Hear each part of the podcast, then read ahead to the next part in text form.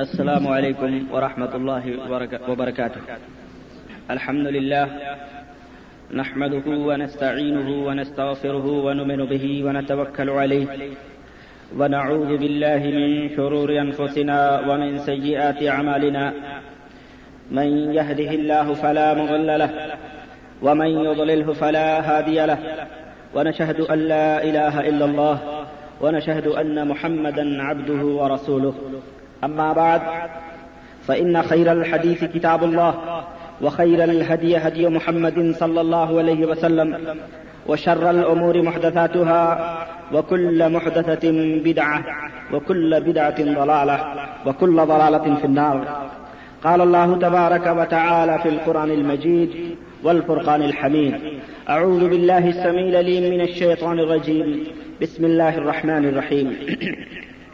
وسيق الذين اتقوا ربهم إلى الجنة زمرا. حتى إذا جاءوها وفتحت أبوابها وقال لهم خزنتها، سلام عليكم، طبتم، فادخلوها خالدين. وقالوا، الحمد لله الذي صدقنا وعده وأورثنا الأرض نتبوأ من الجنة حيث نشاء، فنعم أجر العاملين. صدق الله مولانا العظيم، وبلغنا رسوله النبي الأمين الكريم، ونحن على ذلك لمن الشاهدين والشاكرين، والحمد لله رب العالمين.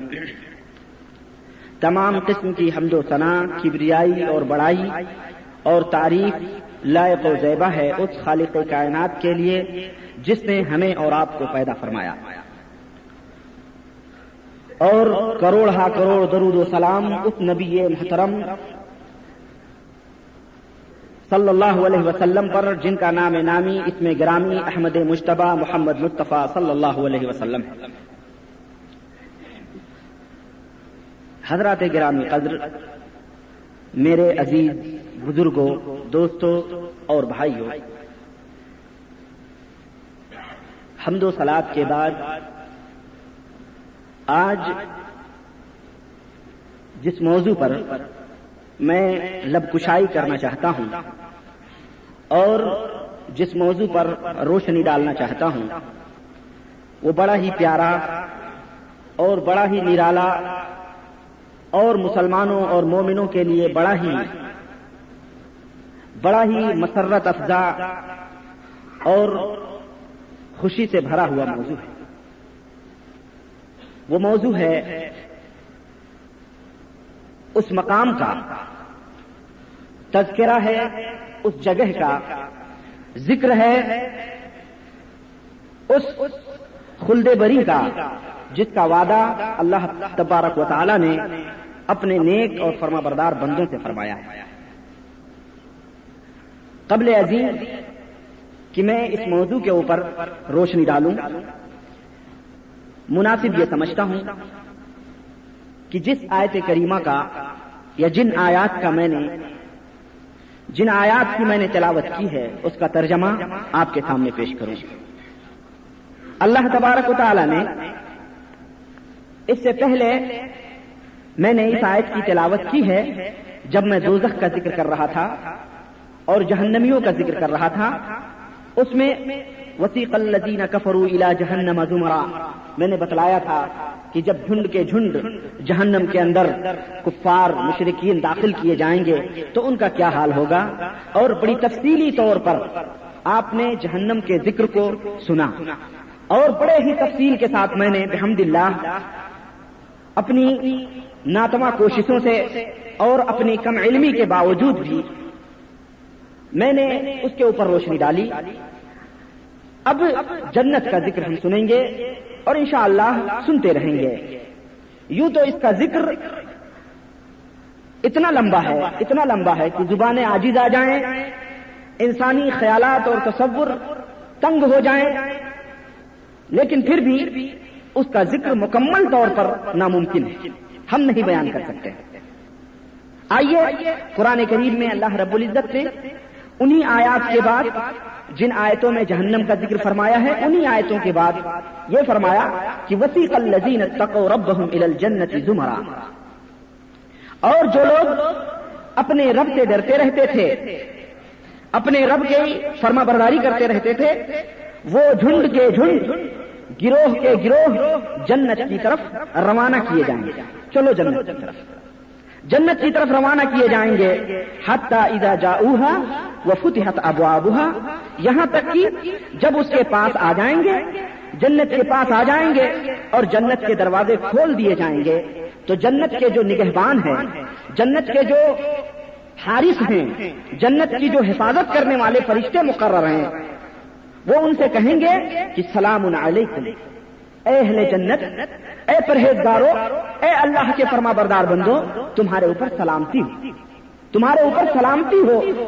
تم خوش رہو۔ تم اس میں ہمیشہ ہمیش کے لیے چلے جاؤ۔ تو وہ کہیں گے، جنتی، یہ کہیں گے کہ وکال الحمد للہ سدا کا نا وہ جنتی کہیں گے کہ حمد ہے، تعریف ہے، شکر ہے اس پروردگار کا۔ جس نے ہم سے اپنا وعدہ پورا کیا، ہم سے اس نے وعدہ لیا تھا کہ نیک امال کرو گے، اچھے امال کرو گے تو ہم تمہیں جنت میں داخل کریں گے۔ شکر ہے اس پروردگار کا جس نے اپنا وعدہ پورا کیا اور ہمیں اس زمین کا وارث بنا دیا۔ تو یہ کہیں گے کہ اللہ کا شکر ہے جس نے ہم سے اپنا وعدہ پورا کیا اور ہمیں اس زمین کا وارث بنا دیا۔ جنت میں ہم جہاں چاہیں قیام کریں، ہمارے اوپر کوئی روک ٹوک نہیں رہے گی۔ اللہ تعالیٰ فرماتا ہے کہ فن اجر العاملین بس عمل کرنے والوں کا کتنا ہی اچھا بدلا ہے۔ اچھے عمل کرنے والوں کا کتنا ہی اچھا بدلا یہ قرآن کریم کا ترجمہ، جس نے ہمیں جنت کے متعلق ایک تصور اور ایک فکر دیا۔ آئیے، آج کی ہماری یہ گفتگو جو ہوگی، یہ ممکن ہے کہ یہ گفتگو دو تین خطبوں کے اوپر محیط ہو، پھیلی ہو، لیکن میں جن بنیادی نقطوں کے اوپر، جن بنیادی پوائنٹس پر گفتگو کروں گا، وہ میں آپ کے سامنے بیان کروں گا وہ پانچ نقطے ہیں۔ جن پانچ نقطوں کے اوپر میں تفصیل انشاءاللہ روشنی ڈالوں گا۔ اللہ تعالیٰ نے زندگی بخشی ہے۔ اور طاقت و قوت بخشی ہے، عقل دی ہے، ذہن دیا ہے، دماغ دیا ہے جلد بازی کوئی معنی نہیں رکھتی ہے۔ اور یار زندہ صحبت باقی، ہم تفصیل سے اللہ کی نعمتوں کا اور اس نے جو جو وہاں تیار کر رکھے ہیں، اس کا ذکر سنیں گے انشاءاللہ۔ چار، پانچ نقطوں کے اوپر میری گفتگو ہوگی۔ پہلا نقطہ تو یہ ہے کہ جنت کا معنی کیا ہے، اس کا مفہوم کیا ہے اور اس کی تشریح کیا ہے۔ جنت کا معنی مفہوم کیا ہے؟ ایک آدمی جنت جنت سنتا ہے، لیکن وہ نہیں اس کو نہیں معلوم کہ جنت کا مطلب کیا ہے۔ اور دوسرا نقطہ جو ہے، ایک یہ ہے کہ کیا جنت آج بھی موجود ہے یا نہیں موجود ہے؟ یہ ایک علمی بحث ہے، یہ علمی نقطہ ہے، لیکن میں بڑا آسان کر کے آپ کے ذہن میں بٹھانا چاہوں گا۔ اور اللہ سے دعا کروں گا کہ اللہ تعالیٰ مجھے یہ توفیق بخشے کہ میں وہ نقطہ آپ کو سمجھا دوں اور آپ کو یہ توفیق بخشے کہ آپ وہ نقطہ سمجھیں۔ آمین۔ تیسرا نقطہ جو ہوگا وہ جنت کے حالات، جنت کے صفات کیا ہیں؟ اس کے اوپر میں گفتگو کروں گا۔ اور چوتھا نقطہ جو ہوگا وہ جنتیوں کے حالات کیا ہیں؟ جنتیوں کی کیفیات کیا ہوں گی؟ اس کے اوپر گفتگو کروں گا۔ اور پانچواں نقطہ جو میں آپ کے سامنے بیان کروں گا وہ یہ ہوگا کہ جنتی کون ہے؟ جنتی کون ہے؟ کون لوگ ہیں جو جنت کے حقدار ہیں؟ یہ پانچ نقطے میں آپ کے سامنے رکھوں گا۔ آج کا جو، آج کی جو بحث ہے، صرف دو نقطوں کے اوپر انشاءاللہ تقریباً ڈھائی نقطے آپ سمجھ لیں کہ ڈھائی نقطوں کے اوپر میں گفتگو کروں گا۔ اول جنت کا معنی اور مفہوم کیا ہے؟ جنت یہ عربی کا لفظ ہے جس کے معنی ہیں ڈھکنے کے، چھپانے کے، پردے میں رہنے۔ جنت یہ عربی کا لفظ ہے جس کے معنی کیا ہیں؟ ڈھکنے کے، چھپانے کے، پردے میں رہنے کے۔ اس کے بعد میں اہل لغت ڈکشنری کے اندر اس کو سائے دار درختوں کے لیے بولا جانے لگا۔ چونکہ اس کے پتے بھی لوگوں کو ڈھکتے ہیں، سایہ دیتے ہیں، اس لیے سائے دار درختوں کو کہا جانے لگا، جنت۔ پھر سایہ دار درختوں کے باغ کو جنت کہا جانے لگا۔ اس کو بھی جنت کہنے لگے۔ اسلامی اصطلاح میں، اللہ اور اس کے رسول کی اصطلاح میں جب جنت کا لفظ بولا جاتا ہے، قرآن اور حدیث کی اصطلاح میں جنت کس کو کہتے ہیں؟ جنت اللہ اور اس کے رسول کی اصطلاح میں، اسلام کی اصطلاح میں، کتاب و سنت کی اصطلاح میں اس مقام اور اس جگہ کو کہتے ہیں جہاں پر اچھے عمل کرنے والے اللہ کے فرما بردار بندے قیامت کے بعد ہمیشہ ہمیش کے لیے اللہ کی رحمت سے ٹھہرائے جائیں۔ اس مقام اور جگہ کو کہتے ہیں جہاں قیامت کے بعد اللہ کے نیک بندے اچھے امال کرنے والے ٹھہرائے جائیں گے۔ اللہ کی رحمت سے۔ اس مقام کو جنت کہتے ہیں۔ اب یہ سوال یہ ہے کہ ٹھیک ہے، اس جگہ کو جنت کہتے ہیں، لیکن جنت کو جنت کیوں کہتے ہیں؟ جنت کے معنی چھپنے کے ہوتے ہیں، چھپا، اس کو جنت کیوں کہتے ہیں؟ تو در حقیقت اس کو جنت اس لیے کہتے ہیں کہ یہ مقام، وہ جگہ جو ہے، وہ لوگوں کی نظروں سے اس دنیا میں پوشیدہ اور چھپی ہوئی۔ وہ جگہ لوگوں کی نظروں سے پوشیدہ اور چھپی ہوئی ہے۔ ان آنکھوں سے اسے نہ کوئی دیکھ سکتا ہے اور نہ ہی کوئی شخص اپنے ان کانوں سے اس جنت کی پوری حقیقت کو سن سکتا ہے۔ تو ایسی چیز جو پوشیدہ ہے، جو مخفی ہے، جو چھپی ہوئی ہے، اسی لیے اللہ رب العزت نے اس کا نام کیا رکھ دیا؟ جنت رکھ دیا۔ اور اللہ رب العزت نے وہاں کی راحتیں، وہاں کی خوشیاں، مسرتیں اور ہر قسم کی آرام و آشائش اور ہر قسم کے انعامات جتنے بھی ہیں، سب اللہ رب العزت نے اپنی مخلوق کی نظروں سے پوشیدہ رکھے ہوئے ہیں۔ پوشیدہ رکھے ہوئے اللہ کے حبیب صلی اللہ علیہ وسلم ارشاد فرماتے ہیں کہ جنت ایک ایسی جگہ کا نام ہے کہ مالا عین ولا اذن سمعت ولا خطر على قلب بشر۔ جنت ایک ایسی جگہ کا نام ہے کہ جس کو نہیں کسی آنکھ نے دیکھا ہے۔ آنکھ سے دیکھنا تو درکنار اور اس کی پوری حقیقت کو کانوں سے سننا تو درکنار۔ ولا خطرہ اللہ قلبی بشر۔ اس کا تصور بھی کسی کے دل میں نہیں آ سکتا۔ اس جگہ کا نام جنت۔ اور جنت کے اوصاف، وہاں کی نعمتوں اور وہاں کی آرائشوں کا ذکر تو میں بعد میں کروں گا ہی انشاءاللہ تبارک و تعالیٰ۔ آئیے سب سے پہلے اس نقطے کے اوپر غور کریں کہ کیا جنت آج بھی موجود ہے یا نہیں موجود۔ ہے اس میں کوئی شک نہیں کہ جنت پہ ایمان لانا، دوزخ پہ ایمان لانا، یہ فرد ہے۔ اور اس کا انکار کرنا کیا ہے؟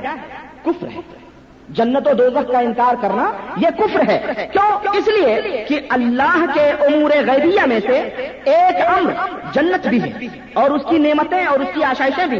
جس طرح ہدل للمتقین الذين يؤمنون بالغیب وہ لوگ متقی کون ہیں جو لوگ غیب کے اوپر یقین رکھتے ہیں؟ پوشیدہ اللہ نے جو باتیں غیب میں رکھی ہیں، پوشیدہ رکھی ہیں اپنے بندوں سے، اس کے اوپر یقین رکھتے ہیں۔ ظاہر ہے، آخرت غیب ہے، محشر غیب ہے، حساب و کتاب غیب ہے، جنت و دوزخ غیب ہے یا نہیں؟ ہم سے پوشیدہ ہے۔ متقی اور پرہیزگار اور مومن وہ ہے جو ان امور غیبیہ پر، جو اللہ رب العزت نے اپنے بندوں سے پوشیدہ رکھے ہیں، اس کے اوپر ایمان اور یقین رکھے۔ ایمان اور یقین رکھے کہ یہ چیز موجود ہے۔ اس میں کوئی شک نہیں، اس کا انکار کرنا یہ کفر ہے۔ اور یہ بات اپنے اپنے دلوں میں گرہ لگا لیں اپنے دلوں میں باندھ لیں کہ وہ شخص مسلمان اس وقت تک نہیں ہو سکتا جب تک کہ آخرت اور اس کے تمام امور کے اوپر ایمان نہ لائے۔ وہ اس وقت تک مسلمان نہیں ہو سکتا۔ اس لیے بنیادی طور پر یہ بات یہی سمجھ لیں اور یہ بٹھا لیں کہ جنت حق ہے اور اللہ رب العزت کی رحمت و شفقت اور اس کی اعلیٰ عدالت و کرم کا مظہر ہے۔ جس طرح دو وقت اللہ کے غیر و غضب کا مظہر ہے، اسی طرح سے جنت اللہ کی رحمت اور شفقت اور مہربانیوں اور اس کے کرم اور نوازشوں کا کیا ہے؟ مظہر۔ اور جنت میں جو کچھ بھی ہے اور وہ جس طرح سے بھی ہے، قرآن کریم کی آیات اور احادیث صحیحہ سے جو کچھ بھی ثابت ہے، ہمارا اس کے اوپر ایمان اور یقین رکھنا یہ ضروری ہے، ورنہ ہم مسلمان نہیں کہلائے جائیں گے۔ اب آئیے اس مختصر بھی تمہید کے بعد یہ سمجھتے ہیں کہ جنت موجود ہے یا نہیں۔ ایک فرقہ، ایک گروہ جو اپنی نسبت اسلام کی طرف، اور یہ نئی بات ہے آپ کے لیے، یہ ایک علمی بات ہے جو میں آپ کو بتلانا چاہتا ہوں۔ ایک گروہ جو اپنی نسبت اسلام کی طرف کرتا ہے، اور وہ اپنے آپ کو مسلمان بھی کہتا ہے۔ اس کا کہنا ہے کہ جنت و دوزخ کا وجود ابھی اس وقت نہیں۔ جنت و دوزخ کا وجود ابھی اس وقت نہیں ہے۔ اور یہ گروہ کون سا ہے؟ یہ گروہ قدریہ اور معتزلہ کا گروہ۔ ہے اور یہ گروہ وہ گروہ ہے جو نبی کریم صلی اللہ علیہ وسلم کی من جملہ تہتر فرقوں میں سے یہ بھی دو فرقے ہیں۔ نبی کریم صلی اللہ علیہ وسلم کی تہتر فرقوں میں سے یہ بھی دو فرقے ہیں اور یہ بھی بدتی ہے یہ اللہ کے صفات کا انکار کرتے ہیں۔ کہ اللہ کی کوئی صفات نہیں ہے۔ اللہ سمیع بصیر ہے، وہ کہتے ہیں نہیں ہے۔ یہ اللہ کے من جملہ صفات کا انکار کرتے ہیں۔ تو یہ گروہ وہ ہیں جن کا کہنا ہے کہ ابھی جنت و دوزخ پیدا نہیں کیے گئے ہیں، بلکہ قیامت کے دن، فیصلوں کے بعد اللہ تبارک و تعالیٰ جنت و دوزخ کو پیدا کرے گا۔ ابھی ان کا وجود نہیں۔ اس طرح سے انہوں نے قرآن آواز کو اور احادیث میں، احادیث صحیحہ میں جن میں جنت کا ذکر واقع ہوا ہے، وارد ہوا ہے، اس کا انہوں نے اپنے عقلی عقلی گھوڑے دوڑا کر کے انہوں نے اس کا انکار کر دیا۔ اور ظاہر ہے کہ آیات اور احادیث کے سامنے جب انسان عقلی گھوڑے دوڑاتا ہے نا، تو وہ گمراہی ہوتا ہے۔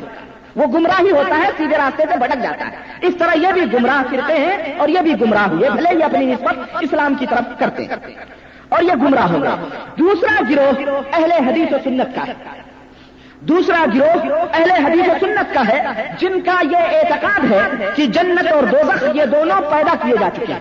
یہ دونوں اللہ کی مخلوق ہیں اور یہ پیدا کی جا چکی ہیں، اس میں کوئی بھی شک نہیں ہے۔ اور اس سلسلے میں ان کے ہاں دلیلیں ہیں اور یہی تمام جمہور امت محمدیہ صلی اللہ علیہ وسلم کا جو اپنے آپ کو اہل حدیث یا اہل سنت کہتے ہیں، ان کا یہی من جملہ عقیدہ ہے اور یہی حق ہے اور یہی چیز جو ہے قرآن اور سنت سے ثابت ہے۔ ان کی دلیل سب سے پہلے قرآن کریم کی آیت، اللہ رب العزت نے سورہ نجم آیت نمبر تیرہ سے لے کر کے پندرہ تک ارشاد فرمایا ولا قدر آہ نزلت اخرى عند سدرت المنتہا جنت المعوى عندها جنت المعوى نبی کریم صلی اللہ علیہ وسلم کے شب معراج کا واقعہ رب العزت بیان فرماتے ہوئے کہتا ہے کہ اس پیغمبر نے، اس پیغمبر نے جبریل کو دوبارہ دیکھا اور کہاں دیکھا؟ عند سدرت المنتہا سدرت المنتہا کے اوپر دیکھا۔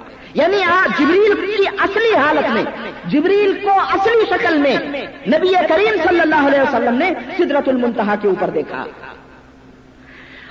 اندہا جنت المعوا اسی سدرت المنتہا کے پاس جنت ہے.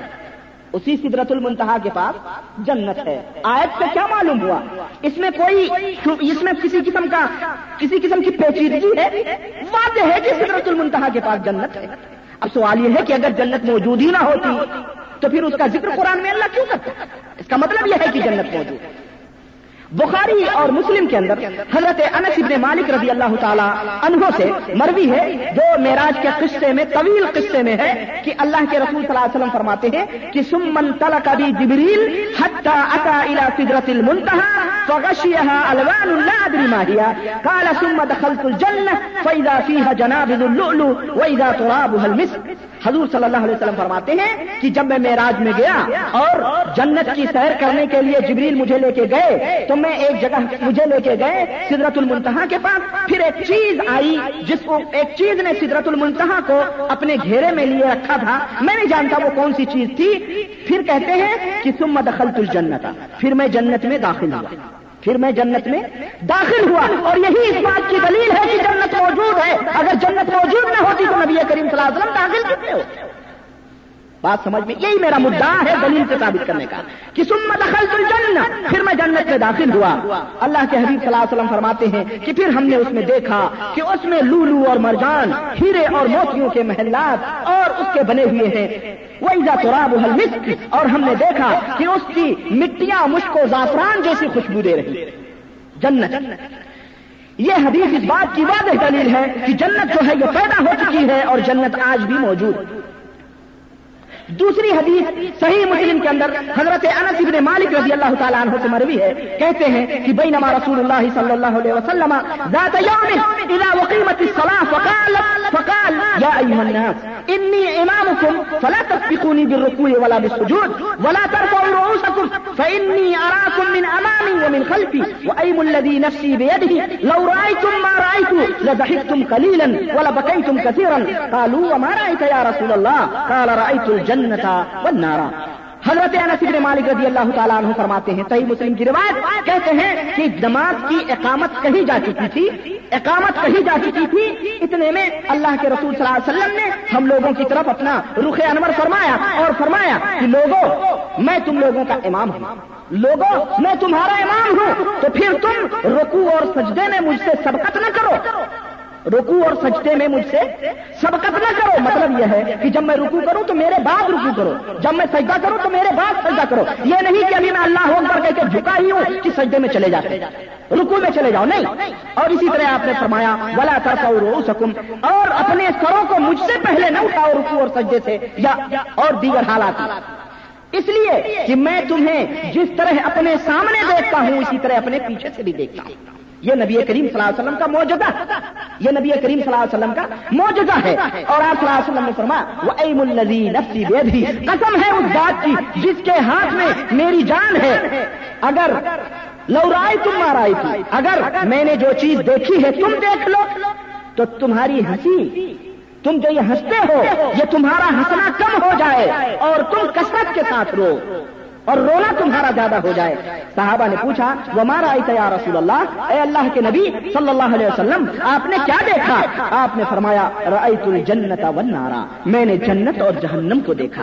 اگر تم دیکھ لو جہنم کو، تو تم جو یہ ہنستے ہو، یہ تمہاری ہونٹوں کی مسکراہٹیں ختم ہو جائیں اور تمہاری آنکھوں سے آنسو روا ہو جائے اس حدیث سے بھی پتا چلا کہ اللہ کے رسول صلی اللہ علیہ وسلم نے جنت اور جہنم کو دیکھا اور جو چیز موجود ہوتی ہے اسی چیز کو دیکھا جاتا ہے اور جس کا وجود نہ ہو وہ چیز دیکھی کیسی جائے؟ تیسری حدیث صحیح مسلم کے اندر حضرت جابر ابن عبداللہ رضی اللہ تعالیٰ عنہ سے مروی ہے۔ کہتے ہیں کہ میں نے رسول اکرم صلی اللہ علیہ وسلم کو سنا کہ دخلت الجنت فرائی تو سیاح کسرن میں جنت کے اندر داخل ہوا میراج کی شب سیر کر رہا تھا، میں جنت کے اندر داخل ہوا، میں نے ایک محل دیکھا۔ میں نے ایک محل دیکھا یا ایک گھر دیکھا۔ فکل تو لمن ہاضا بڑا خوبصورت، بڑا حسین و جمیل، بڑا چمکدار محل تھا۔ میں نے جبریل سے کہا، یہ کس کے لیے ہے؟ یہ محل کس کا ہے؟ تو جبریل نے کہا کہ لیلا من قریشی۔ قریش کے ایک آدمی کا گھر ہے یہ، جو جنت میں اس کے لیے خاص طور سے بنایا گیا۔ ہے حضور اکرم صلی اللہ ایک دوسری روایات میں آتا ہے کہ حضور اکرم صلی اللہ علیہ وسلم فرماتے ہیں کہ میں نے کہا، میں قریشی ہوں۔ میں بھی قریشی ہوں۔ پھر اس نے کہا، عرب عرب ایک عربی کے لیے ہے. تو حضور نے فرمایا، میں بھی عربی ہوں. تو تو اس شخص نے کہا کہ یہ آپ کی امت میں سے ایک امتی کا ہے۔ تو میں نے پوچھا آخرکار وہ کون امتی ہے جس کا اتنا خوبصورت اتنا گھر ہے؟ میں تو یہ سوچتا ہوں کہ یہ میرا ہی محل ہو سکتا ہے۔ جو اتنا حسین و جمیل، اتنا خوبصورت ہے۔ وہ رجاؤ تو آنا کون انا ہوا جب اس نے کہا کہ ایک قریشی کا ہے، تو مجھے یہ امید لگی کہ یہ میرا ہی گھر ہو سکتا ہے۔ میرا ہی محل اتنا خوبصورت ہو سکتا ہے۔ تو مجھ سے کہا گیا، سبحان اللہ۔ قربان جاؤ دوستوں اور بزرگوں وہ نفوس قدسیہ۔ وہ لوگ وہ لوگ جن کے بارے میں آسمانوں سے جنت کی بشارتیں اترتی تھیں، وہ کتنے خوش نصیب تھے جو نبی محترم صلی اللہ علیہ وسلم کے صحبتوں میں بیٹھ کر کے اور اپنے آپ کو اللہ کے ہاتھوں بیچ کے انہوں نے جنت قبول کر لیا، جنت کو خرید لیا۔ وہ کون لوگ تھے؟ فقیلا تو حضور فرماتے ہیں کہ جب میں نے کہا یہ کس کا ہے، تو مجھ سے کہا گیا کہ یہ عمر ابن عمر بن خطاب کا ہے۔ یہ محل کس کا ہے؟ یہ عمر بن خطاب رضی اللہ تعالیٰ عنہ کا ہے۔ تو حضور فرماتے ہیں عمر، اگر تمہاری غیرت مجھے نہ روکتی تو میں اس محل میں داخل ہو جاتا۔ اگر تمہاری غیرت اور حمیت میرے سامنے آ گئی، اس لیے میں اس محل میں نہیں داخل ہوا، ورنہ میں داخل ہو جاتا۔ بکا عمر۔ تو حضرت عمر رونے لگے۔ حضرت عمر رونے لگے۔ کہتے ہیں اب یا رسول اللہ اللہ کے حبیب، آپ کے اوپر کون سی غیرت؟ ہے آپ کے اوپر کون سی غیرت میں کرتا؟ آپ داخل ہو جاتے یہ بشارت آسمانوں سے ان صحابہ، ان نصوص قدسیہ کے لیے اترتی۔ تو اس حدیث سے بھی کیا معلوم ہوا؟ اس حدیث سے معلوم ہوا کہ جنت موجود ہے اور جنت کے اندر لوگوں کے محلات بھی تعمیر ہوتے رہتے ہیں۔ جیسے کہ حضرت عمر بن خطاب رضی اللہ تعالیٰ عنہ کا وہ محل۔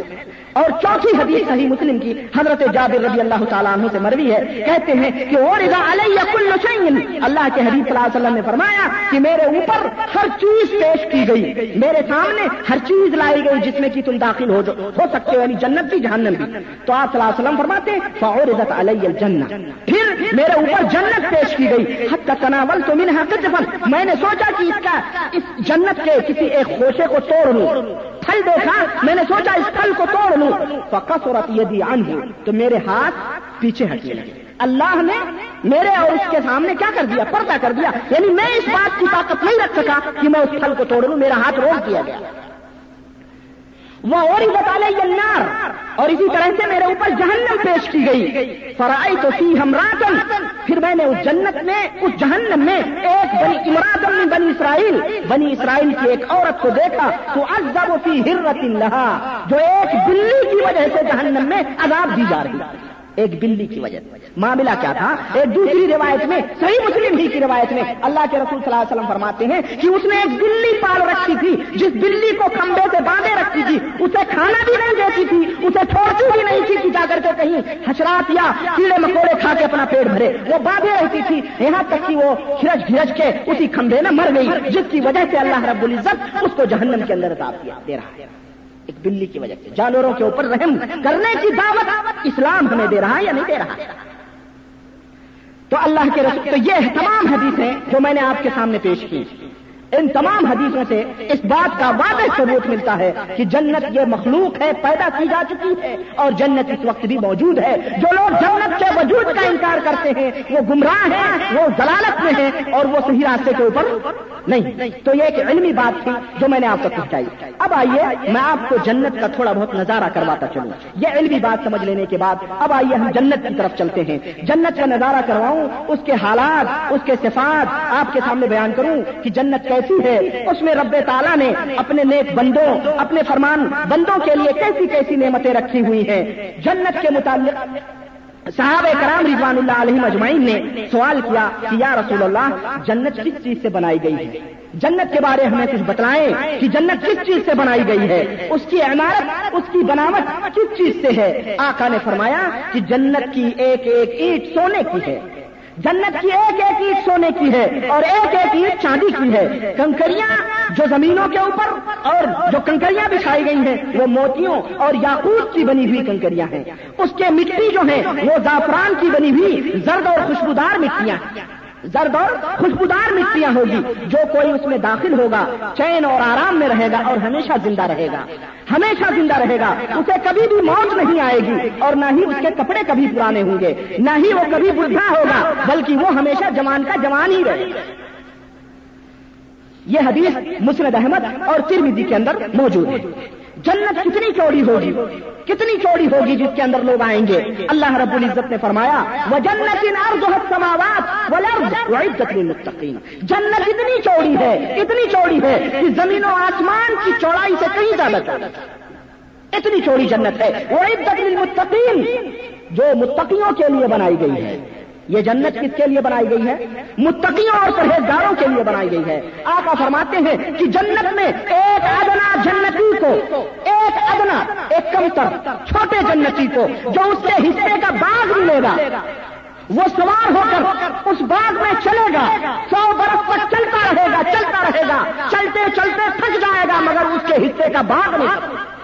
ایک ادنا جنتی کو جو جنت کے اندر باغ ملے گا، وہ یہ ہوگا۔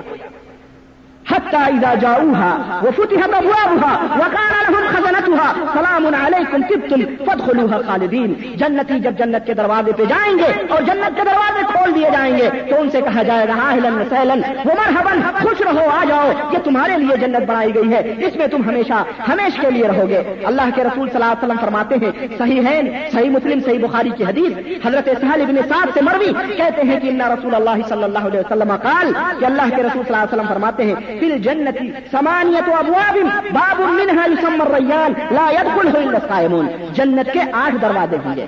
جنت کے آٹھ دروازے ہوں گے. یہ جو اللہ نے فرمایا نا کہ وہ فتحت ابوابها جنت کے دروازے کھول دیے جائیں گے. ایک سوال یہ پیدا ہوتا ہے کہ کتنے جنت کے دروازے ہیں؟ آقا فرماتے ہیں کہ جنت کے آٹھ دروازے ہیں. اندر آٹھ دروازے ہوں گے۔ ان دروازوں میں سے ایک دروازے کا نام بابر ریان ہے۔ بابر ریان ہے۔ اس کے اندر وہی، اس کے اندر کوئی، اس کے اندر جو داخل ہوگا، وہ وہی ہوگا جو روزے دار رہے اس دروازے سے وہی داخل ہوگا جو روزہ رکھتا تھا۔ رمضان کے مہینوں میں روزہ رکھتا تھا، وہ بابو ریان سے داخل ہوگا۔ اسی طرح سے صحیح مسلم حضرت عمر بن خطاب رضی اللہ تعالیٰ عنہ سے مروی ہے۔ وہ نبی کریم صلی اللہ علیہ وسلم سے روایت کرتے ہیں، کہتے ہیں کالا ما منکم من احد يتوضا فيبالغ او فيسبغ الوضوء، ثم يقول اشهد ان لا اله الا الله وحده لا شريك له واشهد ان محمدا عبده ورسوله الا فتحت له ابواب الجنه الثمان زانیہ يدخل ايها شاء۔ حضرت عمر بن خطاب رضی اللہ تعالیٰ عنہ سے مروی ہے کہ اللہ کے رسول صلی اللہ علیہ وسلم کہتے ہیں، فرماتے ہیں کہ تم میں کا جب کوئی وضو کرتا ہے، تم میں کا جب کوئی وضو کرے اور جب وضو کرے تو بہترین وضو کرے۔ مکمل طور پر صحیح ڈھنگ سے وضو کرے۔ اچھی طرح سے اطمینان کے ساتھ سنت کے مطابق وضو کرے، پھر وہ کہے، کیا؟ وضو کے بعد یہ کہے، اشہد اللہ الہ الا اللہ اشہد اللہ محمد عبدہ و رسول اتنا پڑھے تو اللہ کے رسول صلی اللہ علیہ وسلم فرماتے ہیں کہ جب وہ یہ دعا پڑھتا ہے تو اس کے لیے جنت کے آٹھوں دروازے کھول دیے جاتے ہیں اور آواز دی اور کہا جائے گا کہ داخل ہو جائے جس دروازے سے چاہتا ہے داخل جس دروازے سے داخل، کتنی بڑی دعا ہے؟ اشہد اللہ الہ الا اللہ یاد کرو اشد اللہ الہ الا اللہ واشهد ان محمد عبده ورسوله. بندہ کہتا رہے اگر اس کو، تو قیامت کے دن جنت میں اس کو کہا جائے گا۔ آٹھوں دروازے کھول دیے۔ اور ترمیدی کی ایک روایت میں اتنا اور زیادہ ہے یہ دعا کہ اللہ کے رسول صلی اللہ علیہ وسلم نے فرمایا کہ اس کے بعد اشد اللہ الہ الا اللہ واشهد ان محمد عبده ورسوله کے بعد یہ دعا پڑھے۔ اللہ مجعلنی من التوابین وجعلنی من المتطہرین۔ یہ دعا پڑھ لے۔ یہ دوسری روایت میں۔ تو پتہ چلا کہ یہ جنت کے آٹھ دروازے ہیں اور یہ دعا وضو کے بعد یہ دعا پڑھنے والوں کی یہ فضیلت ہوگی کہ ان کے لیے جنت کے آٹھوں دروازے کھول دیے جائیں گے اور جنت کے دروازوں کی کشائدگی اور اس کی چوڑائی کو بھی ذرا سنتے چلیں۔ اس کو بھی دیکھتے چلیں کہ جنت کے دروازے کتنے کشادہ اور کتنے چوڑے ہوں گے۔ اس کی چوکھٹوں کی لمبائی کا یہ عالم ہوگا اس کی چوکھٹوں کی لمبائی کا یہ عالم ہوگا کہ آقا فرماتے ہیں کہ ولزی نفس محمد انما بین المصرعین من مصارع الجنہ لکما بین مکہ و حجر مسند احمد۔ اللہ کے رسول صلی اللہ علیہ وسلم فرماتے ہیں کہ قسم ہے اس پروردگار کی جس کے ہاتھ میں میری جان ہے۔ جنت کے چوکھٹ جو ہیں، جنت کے جو دروازوں کے دونوں پٹ ہیں، ایک پٹ یہ چوکھٹ ادھر کا، ایک بازو ادھر کا، ان دونوں بازوؤں کے درمیان کا جو حصہ ہے اس کی چوڑائی، اس کی لمبائی اتنی لمبی ہے جیسے مکہ اور حجر کے درمیان کی لمبائی۔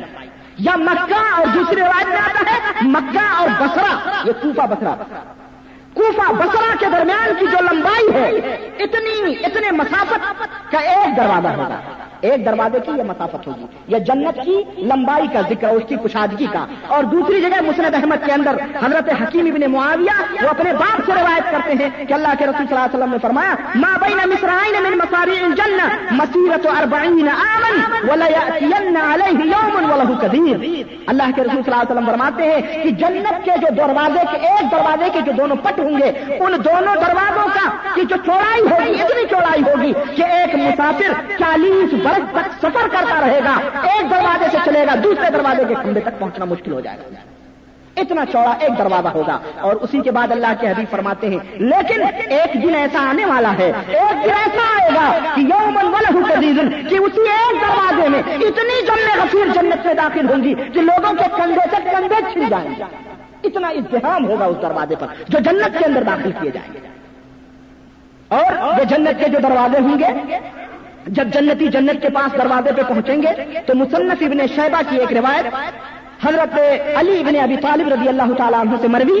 حضرت علی ابن ابی طالب رضی اللہ تعالیٰ عنہ کہتے ہیں کہ ان ابواب الجنت ہا کدا بعض فوقا بازی جو جنت کے دروازے ہیں، وہ اس طرح سے ایک دوسرے کے اوپر اوپر نیچے اس طرح سے ثم کرا پھر حضرت علی نے یہ آیت کریمہ پڑھی، حتی اذا جاؤوها وفتحت ابوابها یہاں تک کہ جب جنتی دروازے کے پاس آئیں گے اور اس جنت کے دروازے کھول دیے جائیں گے تو کہتے ہیں کہ جب وہ جنت کے دروازے کھول دیے جائیں گے تو وہاں پر ایک درخت ایک درخت جنت کے دروازے پر ہوگا، جس کی جڑوں میں دو چشمے بہیں گے، جس کی جڑوں میں دو چشمے بہ رہے ہوں گے فیش ربو من اہدا تو جنتی جب وہاں درخت کے پاس پہنچیں گے، جہاں دو چشمے بہ رہے ہوں گے، دو نہریں بہ رہی ہوں گی، جب جنتی وہاں پہنچیں گے، تو اس ایک نہر سے پانی پئیں گے۔ جب پانی پیئیں گے، فلا تترک بتون ہند قدم ولا اللہ رمض حضرت علی رضی اللہ عنہ کہتے ہیں کہ جب وہ پانی پی لیں گے تو ان کے پیٹ کی گندگی، آلائش غلاظت جتنی کچھ بھی ہے، سب کو وہ پانی پاک صاف کر دیں سب ختم کر دیا جائے گا۔ اور دوسری من الاخرى اور جو دوسری نہر ہوگی، جو دوسرا چشمہ ہوگا، اس میں کیا کریں گے وہ؟ وہ غسل کریں گے جنت جنت میں جانا ہے نا؟ جنت میں جانا ہے ابھی میدان محشر کی، جو ہے پریشانیوں اور دکھوں سے بےچارے اٹے پٹے بال بکھرے ہوئے جنت کے دروازے پر امتحانات سے گزر کے پہنچے ہیں کسی طرح۔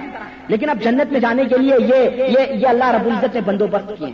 کہ پانی ایک جگہ پیئیں گے تو جسم بدن کے سارے جتنے بھی ہیں، سب ختم ہو جائیں گے اور ایک دوسری نہر میں وہ نہائیں گے۔ تو حضرت علی فرماتے، فتجری علیہ نظرت النعیم. تو جب اس کے اندر غسل کر کے وہ نکلیں گے، تو ان کی شکلیں ترو تازہ اور پاک و صاف اور نور کی طرح چمکتی ہوئی۔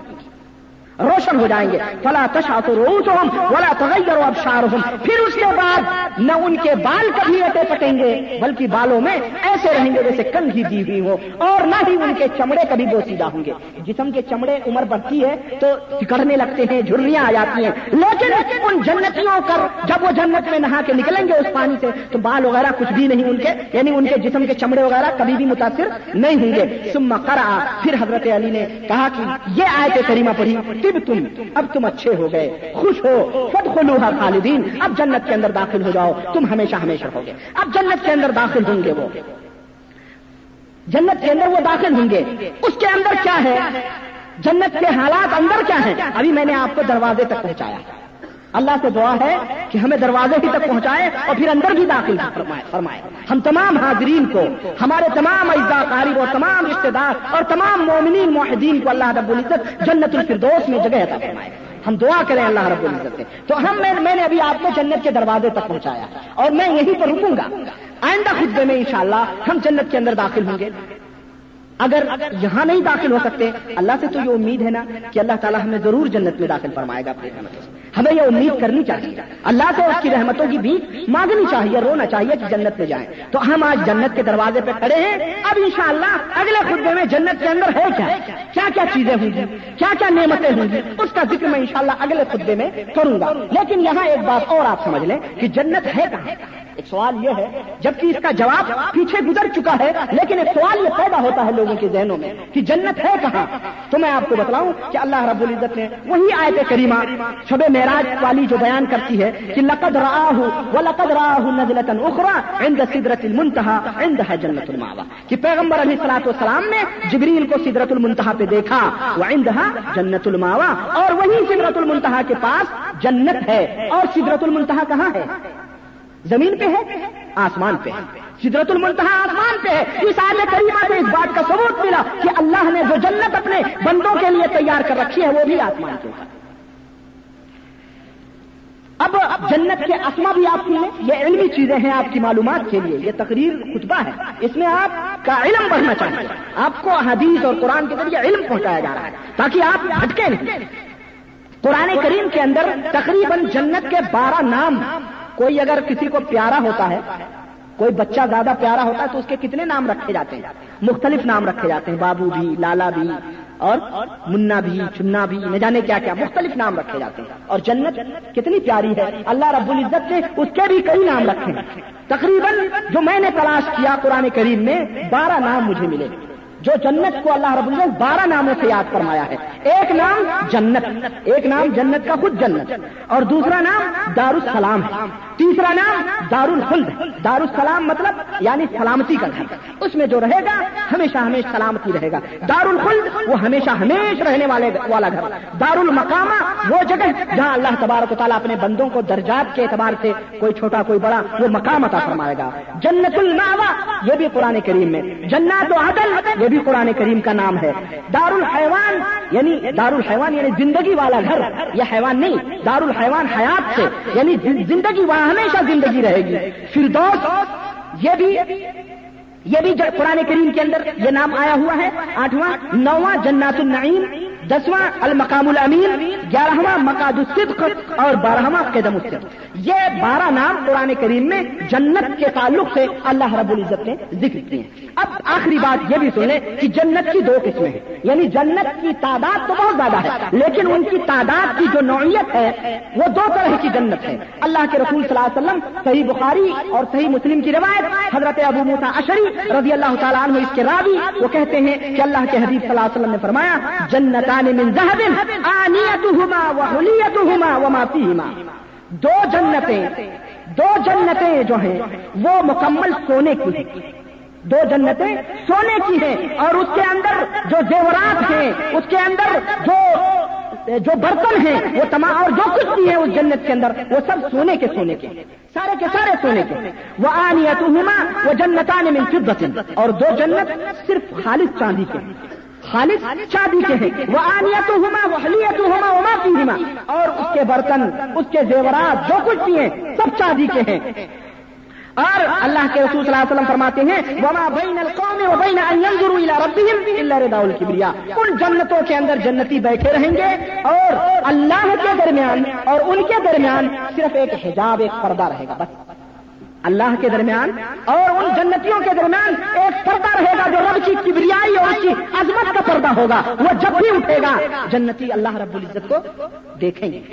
اور میں بتاؤں گا انشاءاللہ کہ جنتی کیسے دیکھیں گے، کتنی دفعہ دیکھیں گے، کیا ہوگا انشاءاللہ؟ آگے ہی جنت کی تفصیل آ رہی ہے۔ تو اللہ کے رسول صلی اللہ علیہ وسلم نے جنت کے تعلق سے یہ بنیادی باتیں احادیث کی روشنی میں میں نے آپ کو بنیادی طور پر بتلائی ایمان اور عقیدہ، جنت کے دروازے، جنت کا وجود اور اس کے اسما یہ تمام سب چیزیں۔ آئندہ خطبے میں انشاءاللہ ہم دروازے کے اندر داخل ہوں گے انشاءاللہ۔ اللہ تو یہی امید ہے کہ اللہ رب العزت ہم تمام مسلمانوں کو، ہم تمام مومنوں کو جنت الفردوس میں جگہ عطا فرمائے۔ الہ العالمین، ہم میں جو مر چکے ہیں، جو انتقال کر چکے ہیں عزا قارب، ماں، باپ رشتے دار، اللہ رب العزت ان کے گناہوں کو معاف فرما دے اور انہیں اپنے اپنے اس پیارے گھر جنت کے اندر جگہ نصیب فرما، مولا۔ الہ العالمین، ہمیں نیک مال کرنے کی توفیق عطا فرما۔ الہ العالمین، ہم تمام مسلمانوں کو اور یہاں جتنے بھی حاضرین ہیں الہ العالمین، سب کے گناہوں کو بخش دے، مولا۔ الہ العالمین، سب کو جنت الفردوس میں جگہ عطا فرما۔ آمین۔ یا رب العالمین، بارک اللہ لنا ولکم فی القرآن العظیم ونفعنا ویاکم بالآیات والذکر الحكيم إنه تعالى جواد كريم ملك بالرؤوف الرحيم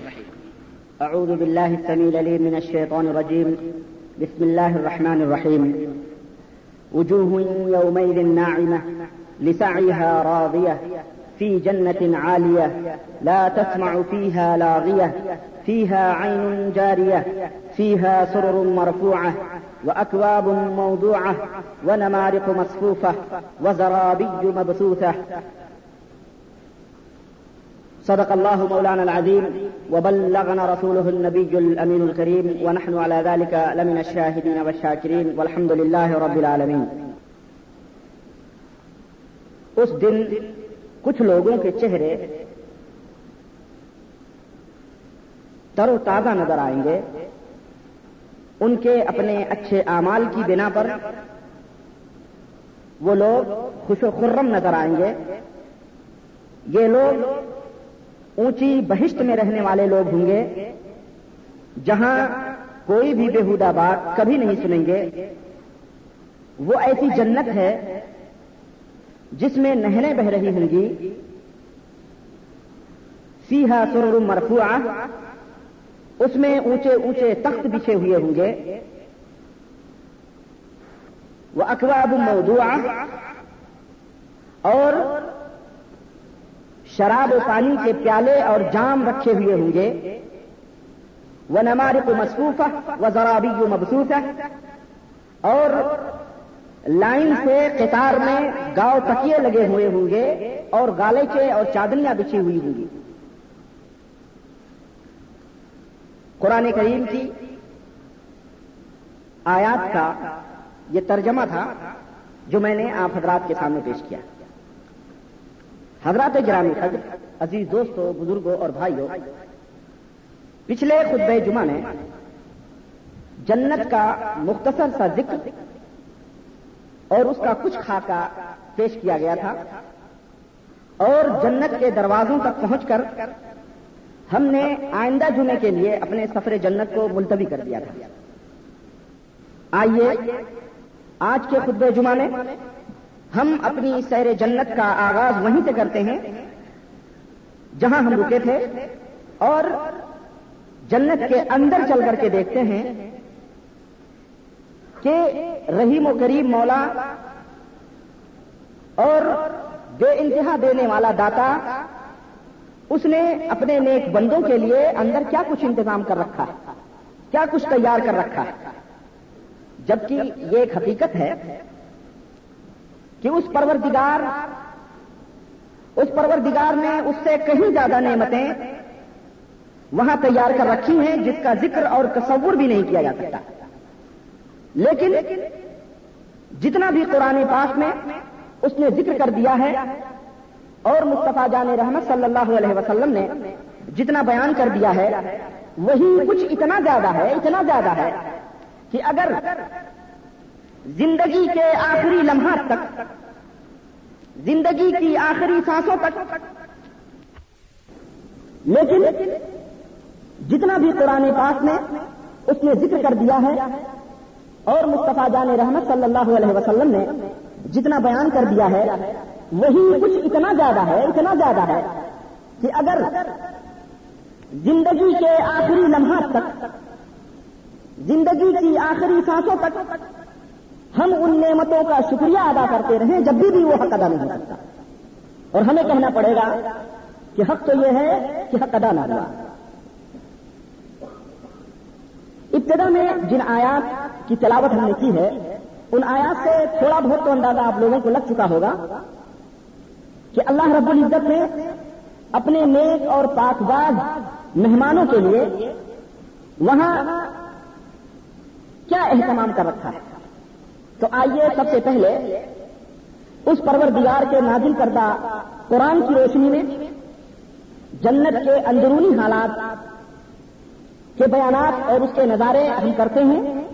پھر ہمارے اور آپ کے پیارے آقا، مدنی تاجدار جناب محمد رسول اللہ صلی اللہ علیہ وسلم کے فرمان کی روشنی میں اس کی سیر کریں۔ رب العزت نے بے شمار مقامات پر قرآن کریم کے اندر اجمالی طور پر بھی اور تفصیلی طور پر بھی جنت کے خاکے پیش کیے اور جنت کے خاکے پیش کر کے اپنے بندوں کو اس جنت کے حاصل کرنے کے لیے ابھارا ہے۔ اور فرمایا وسار الا مغفرت من ربکم وجنت ارضها السماوات والارض وعدت للمتقین سورہ آل عمران، آیت نمبر 135 اللہ رب العزت نے فرمایا لوگوں دوڑو، سرپٹ دوڑو اپنے رب سے معافی مانگنے کے لیے۔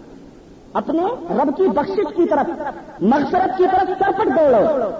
وجن نتن اور اس جنت کو حاصل کرنے کے لیے دوڑو۔ جو زمین و آسمان سے بھی کہیں زیادہ چھوڑ اس جنت کو حاصل کرنے کے لیے دوڑو۔ دوستو، آئیے اس جنت، اس بہت بری کی کہانی رب کی زبانی ہی سنتے ہیں۔ بجائے اس کے کہ ہم اس کے اندر کچھ بیان کریں۔ اللہ تبارک و تعالیٰ نے قرآن کریم میں جنت کو کیسے بیان کیا؟ کس طرح سے اس کا ذکر کیا؟ آئیے خود رب کی زبانی سنتے ہیں کہ خالق ارض سما نے اپنے نیک بندوں کے لیے، اپنے پاک باز بندوں کے لیے، اپنے فرما بردار اور متی بندوں کے لیے وہاں کیا کچھ انتظام کر رکھا ہے؟ اللہ سے دعا ہے کہ اللہ تعالیٰ ہمیں بھی، ہم تمام لوگوں کو بھی، ہم تمام حاضرین کو بھی اسی جنت کا مہمان بنائے۔ آمین۔ یا رب العالمین۔ آئیے اللہ رب العزت نے کیسے بیان فرمایا اس جنت کو؟ اس سے پہلے کہ میں پڑھوں ان آیات کو اور اس کا ترجمہ آپ کے سامنے پیش کروں۔ ایک تصور میں آپ کو دینا چاہتا ہوں، ایک فکر۔ آپ سوچیں، آپ خود محسوس کریں کہ اگر ایک شخص ہو، وہ شخص بہترین قسم کے کپڑے پہنتا ہو بہترین قسم کی موجودہ دور میں آپ سوچیں۔ بہترین قسم کے اس کے پاس سواریاں ہوں۔ اور بہترین قسم کے محل ہوں۔ اسی طرح سے باہر رہنے کے لیے، جیسے یہاں عرب میں آپ رہتے ہیں، عربوں کا ایک طریقہ ہے خیمے بنانا، حدیقے قائم کرنا، باغ بنانا۔ بہترین قسم کے باغ ہیں۔ اور اس کے اندر سینکڑوں خادم ہیں۔ اسی طرح سے حسین اور خوبصورت اس کی بیویاں ہیں، دو، تین، چار۔ اور گھروں میں بھی خوبصورت قسم کے نوکر ہوں۔ آپ بتلائیں کہ وہ آدمی کتنا خوش نصیب ہوگا آپ کہو گے بڑا مالدار آدمی۔ بہت مالدار آدمی۔ یہ ایک ایک ادنا تصور ہے، ایک ادنا خیال ہے، جو ہم سوچ سکتے ہے کہ نہیں؟ ہماری پہنچ، ہمارے فکر کی پہنچ اور اس کی انتہا یہی۔ کہ ایسا ایسا ہو۔ ایک آدمی سوچتا ہے، ہمارے پاس بہترین بیوی ہو، بہترین خوبصورت بچے ہوں، گاڑیاں ہوں ایئر کنڈیشن رومس ہوں، بہترین قسم کے کھانے ہوں، نوکر لگے ہوں، ہمیشہ بیٹھے رہے یہ ایک، میں سمجھتا ہوں کہ بڑے بڑے راجاؤں، مہاراجاؤں کے پاس بھی ایسے وہ چیزیں بہت مشکل سے ہوں۔ کچھ نہ کچھ تو کمی تو رہے گی۔ اگر بیوی خوبصورت ہے تو نوکر، چاکر کوئی ضروری نہیں کہ سارے خوبصورت۔ کچھ نہ کچھ تو کمی رہے گی۔ ایک ہمارا تصور ہے، ایک ہمارا خیال ہے۔ لیکن وہ جنت، جس جنت کو رب نے اپنے ہاتھوں سے بنایا ہے، اپنے نیک بندوں کے لیے، اپنے نیک بندوں کے لیے، پرہیزگار بندوں کے لیے، آئیے، رب نے اس کا کیسے نقشہ کھینچا ہے، رب کی زبان سے سنتے ہیں۔ اللہ رب العزت نے بیان فرمایا، مثل الجنت التي وعد المتقون فيها انهار من ماء غير آسن وانهار من لبن لم يتغير طعمه وانهار من خمر لذة للشاربين وانهار من عسل مصفى، ولهم فيها من كل الثمرات ومغفرة من ربهم. سورہ محمد آیت نمبر پندرہ. اللہ رب العزت فرماتا ہے کہ جس جنت کا جس جنت کا متقیوں اور فرما برداروں سے ہم نے وعدہ کیا ہے کہ ہم تمہیں اس جنت میں داخل کریں گے، اس جنت کی کیفیت یہ ہے کہ اس میں بہت سی نہریں انہار بہت سی نہریں، تو ایسے پانی کی ہیں جس میں ذرا بھی تغیر و تبدل نہیں ہوا۔ ایسا پانی اس نون نہروں میں بہ رہا ہے کہ اب نہروں کے پانی کبھی کھارے ہوتے ہیں، کبھی مٹمیلے ہوتے ہیں، کبھی کچھ ہوتے ہیں کبھی ایک دم صاف شفاف پانی آپ کو نہیں ملے۔ گا موجودہ دنیا کے اندر کی جو بات۔ لیکن جنت کی جو نہریں ہیں، اللہ رب العزت فرماتا ہے، ایسی ایسی نہریں ہیں پانی کی۔ ایک ایک نہیں، دو نہیں، تین نہیں، ہزاروں ہزاروں نہریں۔ ایسی ایسے پانی کی ہیں جس پانی کا مزہ تک نہیں بدلا ہے۔ جس پانی کا مزہ تک نہیں بدلا ہے۔ اور بہت سی نہریں دودھ کی ہیں۔ بہت سی نہریں دودھ کی ہیں، جن کا ذائقہ اور مزہ ذرا بھی بدلا ہوا نہ ہوگا۔ کیا خوش قسمتی ہو جس کے گھر میں دودھ کی نہریں بہیں؟ کہتے ہیں بھائی، فلانے کے گھر میں دودھ کی نہریں بہیں۔ اگر وہ مارا مالدار ہے تو کہتے ہیں دودھ کی نہریں بہیں۔ لیکن وہاں دودھ کی نہریں حقیقت پہ تو نہیں ہے یہاں ایسے مکانات ملیں گے کہ جہاں پر دودھ کی نہریں بہ رہی ہوں گی۔ اور وہ نہریں دودھ کی جس کا مزہ کبھی بھی نہیں بدلا ہوا ہوگا۔ اسی طرح سے اللہ نے فرمایا وہ انہار من خمر۔ اور بہت سی نہریں شراب کی بہ رہی ہوئی شراب کی نہریں۔ شراب، یہ شراب نہیں، جس کو پی کر کے آدمی جانور بن جاتا ہے، حیوان بن جاتا ہے۔ وہ وہ شراب، پاک شراب ہوگی۔ پاک اور مقدس شراب ہوگی۔ شراب ہوں گے۔ اس کی نہریں بہ رہی ہیں جو پینے والے کو بے انتہا لذیذ اور مزیدار معلوم ہو۔ وہ شراب ایسی ہوگی کہ جب کوئی اس کو پیے گا تو بے انتہا لذیذ اور مزیدار معلوم ہوگی۔ وہ انہار من اصل مصف اور بہت ساری نہریں صاف اور شفاف شہد کی بہ رہی ہیں۔ سبحان اللہ۔ صاف اور شفاف شہد کی بہ رہی ہوگی جی۔ اور اللہ نے فرمایا سیاح بالکل استمرا اور جنتیوں کے لیے اس میں ان کے واسطے ہر قسم کے میوے اور پھل وہاں موجود ہوں گے۔ یہ تو نہریں ہوں گی پانی کی نہر، دودھ کی نہر، شراب کی نہر، شہد کی نہر پینے کے لیے۔ اس کے علاوہ ہر قسم کے پھل، ہر قسم کے میوے اللہ رب العزت نے وہاں تیار کر رکھے ہیں اور ان کے رب کی مغفرت بھی وہاں ہوگی بخش ان کے رب کا رکھا بھی وہاں یہ وہ جنت ہے، یہ وہ جنت ہے جس کا مختصر کا بیان اللہ رب العزت نے اپنی ان آیات میں فرمایا۔ اور دیکھیے، میں آج کے خطبے میں قرآن کے آیات ہی پڑھ پڑھ کر کے آپ کو سناؤں گا، میں اپنی طرف سے کوئی خاص بات کہنے والا نہیں۔ تاکہ آپ سوچو، آپ غور کرو۔ قرآن کے اندر کیا کیا اللہ رب العزت نے رکھا ہوا ہے، یہ ہماری بدنصیبی ہے کہ ہم اس کو نہیں جانتے۔ ہم نہیں پڑھتے۔ اللہ رب العزت نے فرمایا، والسابقون السابقون اولئك المقربون في جنات النعيم سلة من الأولين وقليل من الآخرين، على سرر موضونة متكئين عليها متقابلين يطوف عليهم بلدان مخلدون بأكواب وأباريق وكأس من معين لا يصدعون عنها ولا ينزفون وفاكهة مما يتخيرون ولحم طير مما يشتهون وحور عين كأمثال اللؤلؤ المكنون جزاء بما كانوا يعملون لا يسمعون فيها لغوا ولا تأثيما إلا سلاما سلاما. واصحاب اليمين، ما اصحاب اليمين؟ في سدر مخدود وطلح ممدود وظل ممدود وہ نا ان مکتوب لا مختو عتیم ولا لا مختو عتیم لا ممنوع و فرش مرفوع ان انشانا ہن انشاء فجعلنا عربا اترابا لاصحاب اليمين. سلة من الاولین و سلة من الاخرین سورة الواقعہ آیت نمبر دس سے لے کر کے فورٹی تک چالیس۔ آئیے اس کا ترجمہ سبحان اللہ سبحان اللہ۔ اللہ نے کیسا کیسا انتظام فرمایا ہے اپنے نیک بندوں کے لیے؟ اس کو سنیے۔ اللہ تعالیٰ فرماتا ہے، اور جو اعلیٰ درجے کے بندے ہیں وہ سابقون سابقون جو اعلیٰ درجے کے بندے ہیں، وہ تو سب سے آگے رہیں گے۔ جو اعلیٰ درجے کے بندے ہیں، وہ سب سے آگے والے والے ہوں گے۔ وہی وہی لوگ اپنے رب کے قریب بیٹھیں گے۔ وہی لوگ اپنے رب کے قریب بیٹھیں گے اور وہ ہمیشہ رہنے والی جنت میں ہوں گے۔ بہت بڑا گروہ اگلے لوگوں میں سے ہوگا اور تھوڑے پچھلے لوگوں میں سے ہوں گے۔ سلتم من الاولین و کلیل من الاخرین۔ سلتم من الاولین بہت بڑا گروہ پہلے والے لوگوں میں سے ہوگا۔ اس آیت کی تفسیر میں مفسرین نے یہ بیان کیا ہے کہ اس آیت سے مراد جو ہے بہت بڑا گروہ پہلے والے لوگوں میں سے ہوگا۔ وہ نبیوں کے، ہر نبی کے امتی ہوں گے جو اپنے نبی کی صحبت پا چکے ہوں گے یا ان سے قریب رہنے والا جو زمانہ ہوگا نبیوں۔ وہی لوگ سابقون سابقون ہیں، پہلے لوگ۔ اور جو پیچھے لوگ ہیں، وہ نبی، ہر نبی کے ماننے والے، سچے اور پکے، متی اور فرما بردار لوگ ہوں گے وہ تھوڑے ہوں گے۔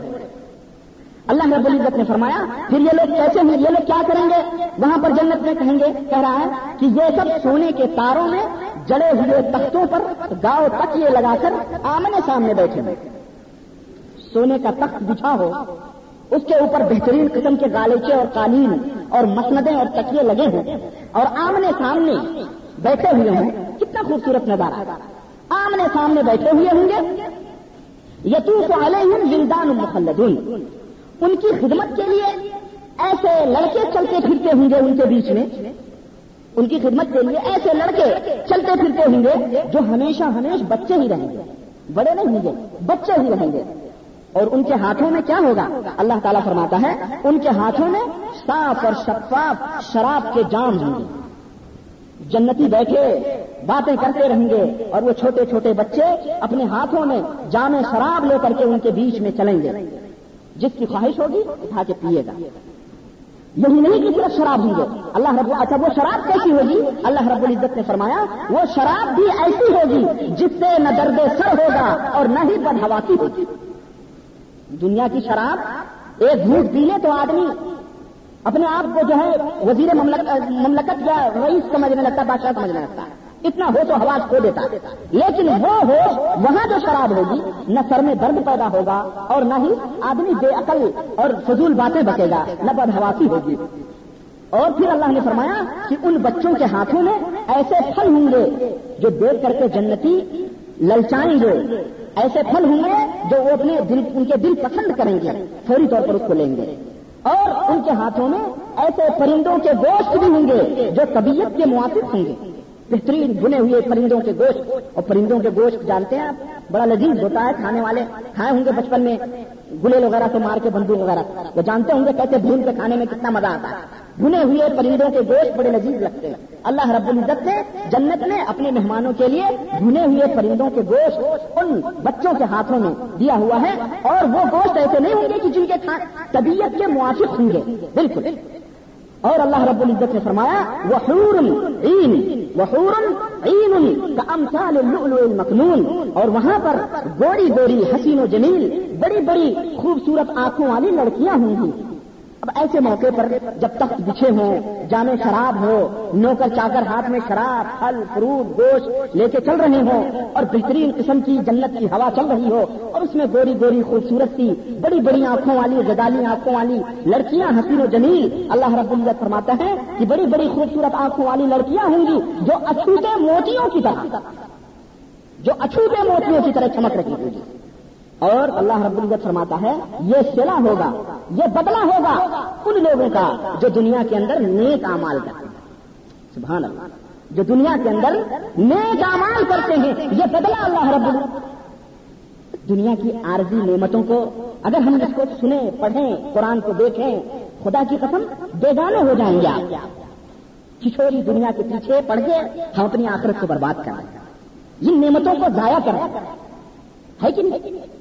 دوستو غور کرو، سوچو، اللہ رب العزت نے اس کا ذکر اسی لیے فرمایا ہے کہ میرے بندے یہ نہ سوچیں کہ بس زندگی کی مشکلات، زندگی کے مسائل اور زندگی کے دکھ درد سہتے سہتے مر جائیں گے، ان کے لیے کچھ نہیں ہوگا۔ اللہ رب العزت کہتا ہے، یہاں اپنے جسم و جان کو جلا کے ہماری اطاعت، ہماری فرما برداری ہمارے حکم کو مانو گے، تمہارے لیے تو وہاں تو سب رکھا ہی ہوا اور میں نے شروع میں ایک حدیث بتائی تھی کہ اللہ کے رسول صلی اللہ علیہ وسلم نے فرمایا کہ ایک شخص جنت کے اندر وہ شخص ڈالا جائے گا جس نے دنیا کے اندر کبھی سکھ نہیں دیکھا ہوگا، کبھی اس نے سکھ نہیں دیکھا ہوگا، جن پھٹا پرانا لباس اور پاگلوں کی طرح رہتا تھا، مسجدوں کے چکر لگاتا، نمازیں پڑھتا، روزے رکھتا، اپنے جسم دبلا پتلا جس سے لوگ دھتکارتے رہے ہوں گے۔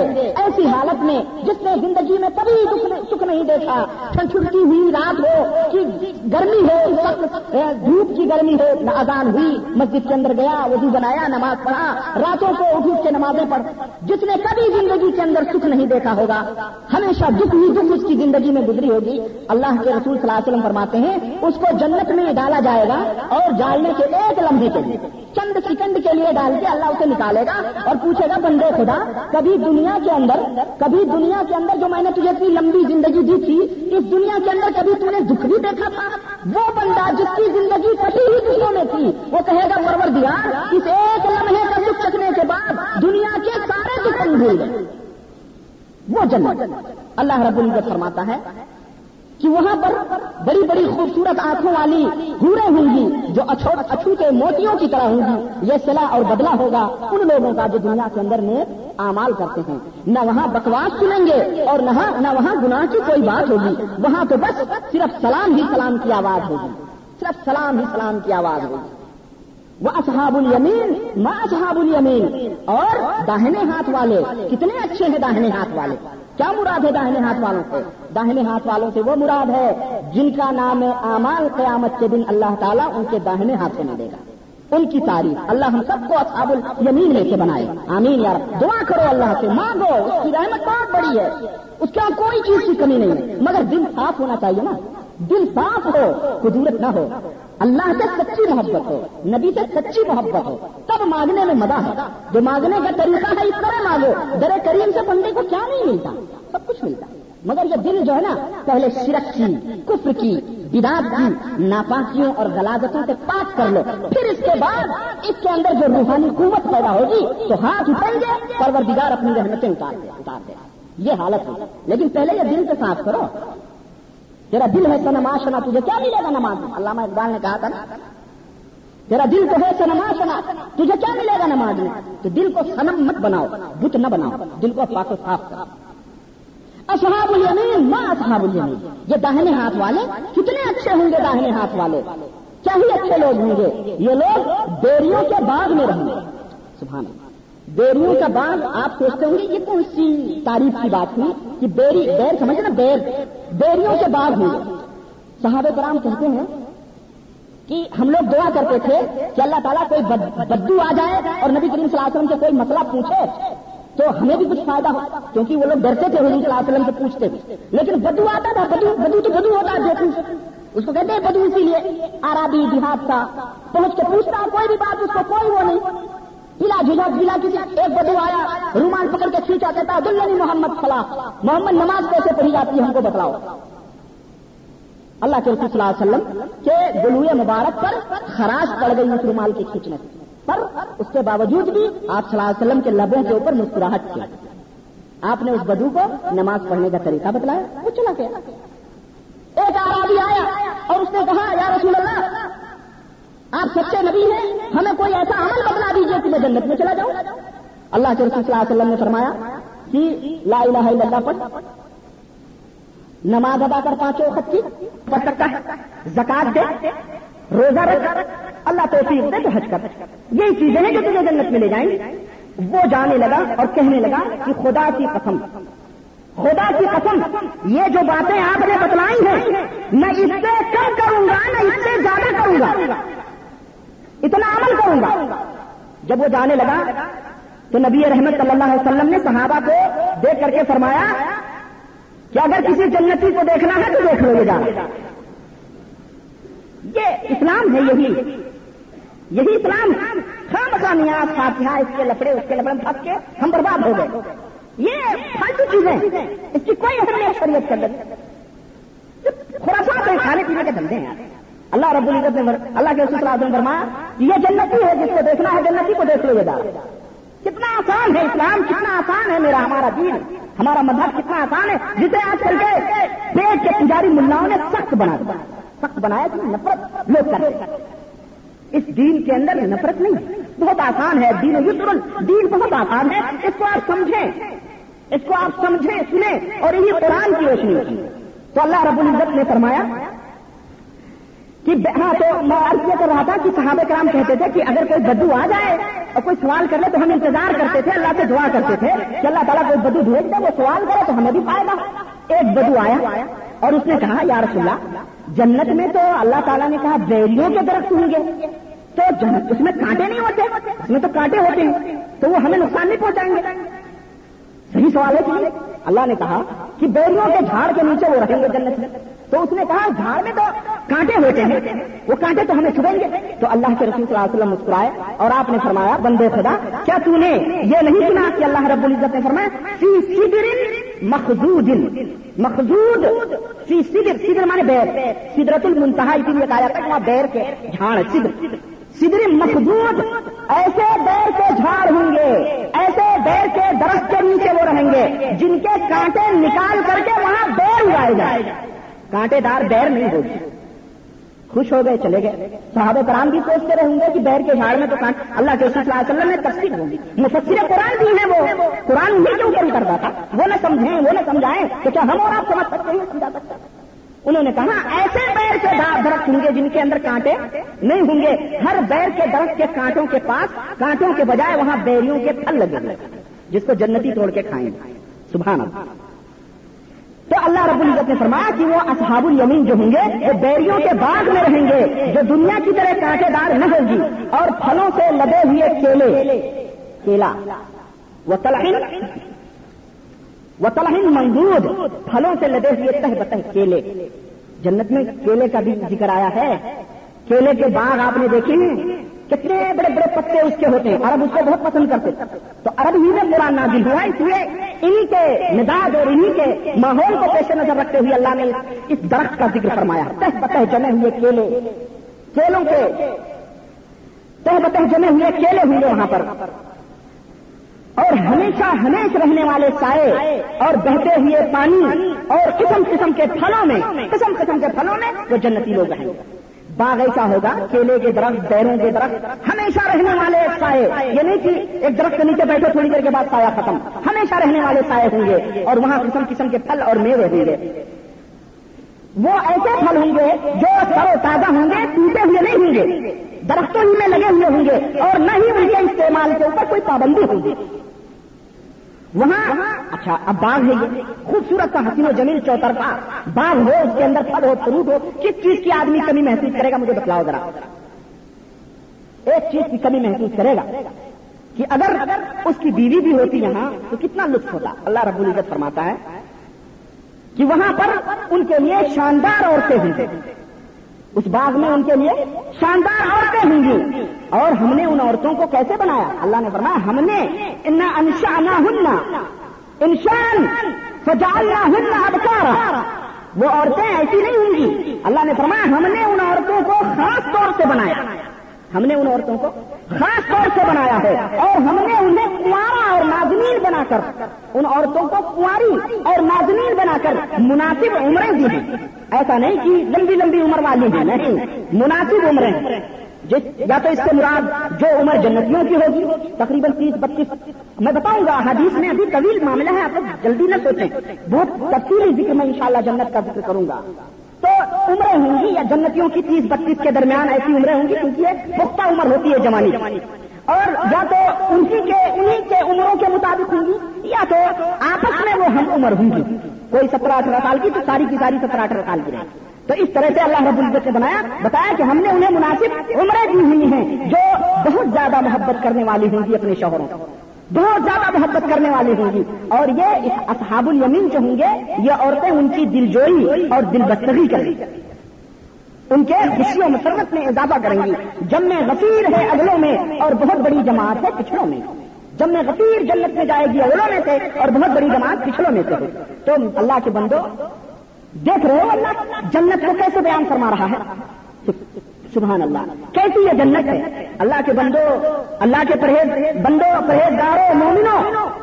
خوشخبری ہے ہمارے اور آپ کے لیے، اللہ سے ڈرنے والوں کے لیے۔ جنت تمہارا انتظار کر رہی ہے۔ خدا کی قسم، جنت انتظار کر رہی ہے اور بہت قریب ہے۔ اللہ کے رسول صلی اللہ علیہ وسلم فرماتے ہیں کہ جنت اتنی قریب ہے، اتنی قریب ہے جیسے تمہارے جوتے کے چشمے تم سے زیادہ کرنا اتنی قریب جنت ہے اور یہی وہ جنت ہے جو ہر مومن کا مقصود اور مطلوب ہے۔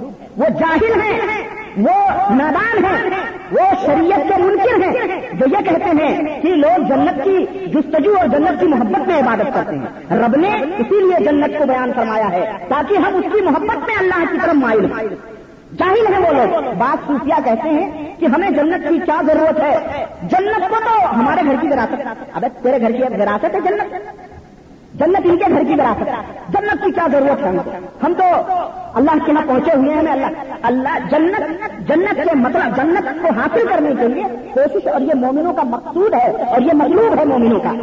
یہی وہ جنت ہے جس کو سن کر کے مومنوں کی آنکھیں ترقتی ہیں اور یہ مومنوں کے روح بے قرار ہو اٹھتے ہیں۔ اور پھر رب کی عبادت میں وہ مشغول ہو جاتے ہیں۔ اتنا دھن اللہ کی محبت میں ان کو پلک جاتا ہے۔ ایسا دھن ان کو ہوتا ہے کہ ان کو دنیا کے یہ کانٹے جو ہے سہانے لگنے لگتے ہیں۔ اور دنیا کے اندر یہ جو دنیا کی مصیبتوں کے انگارے ہیں، یہ ان کے نزدیک پھول بن جاتے ہیں۔ ایک صحابی ایک دفعہ غزوہ بدر کے موقع پر، غزوہ بدر کا مارکا جمع ہوا۔ اللہ کے رسول صلی اللہ علیہ وسلم نے صحابہ سے فرمایا جنت۔